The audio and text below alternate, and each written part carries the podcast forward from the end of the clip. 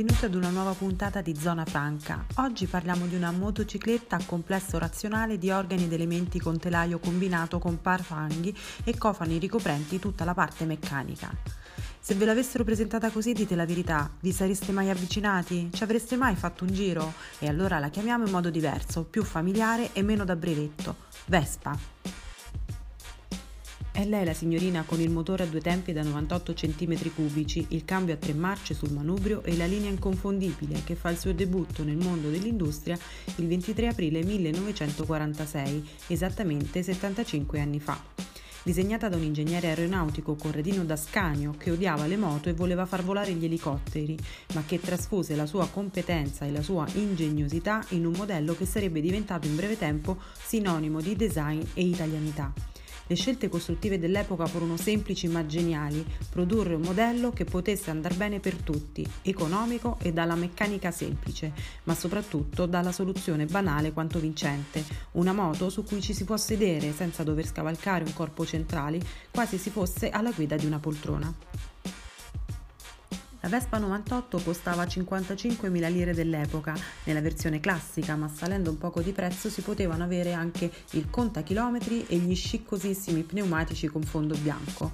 Venduta in circa 2.000 esemplari nell'anno del debutto, già 365 giorni dopo ne circolavano 10.000 e il successo commerciale non si sarebbe più arrestato, diventando negli anni una vera e propria icona di stile la carenatura, le chiappe che nascondevano motore e ruota di scorta, la ruota anteriore con ammortizzatore di evidente derivazione aeronautica la rendevano davvero unica e il mercato presto si allargava. Tutti la vogliono. In Germania, Gran Bretagna, Francia, Spagna si aprono stabilimenti, si punta a Oriente, in India e Cina, come a Occidente, in Brasile e Stati Uniti.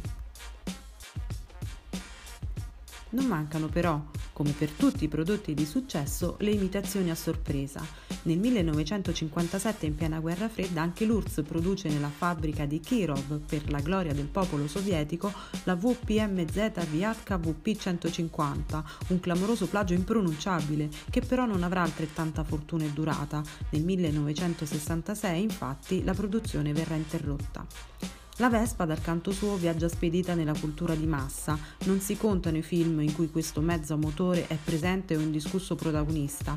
Da Vacanze romane, con forse il più celebre e gioioso scorazzare per le vie del centro storico di Roma di Audrey Hepburn e Gregory Peck passando per i riti di iniziazione e disillusione giovanile di American Graffiti con lo spettro della guerra del Vietnam e gli scontri tra mods e rockers sulle spiagge di Brighton in Quadrifenia fino a giungere al nostro caro diario di Nanni Moretti, in cui è sempre lei, la Vespa, il centro della storia, tanto da meritarsi il ruolo di protagonista nel primo episodio in Vespa, appunto, e il posto d'onore sulla locandina.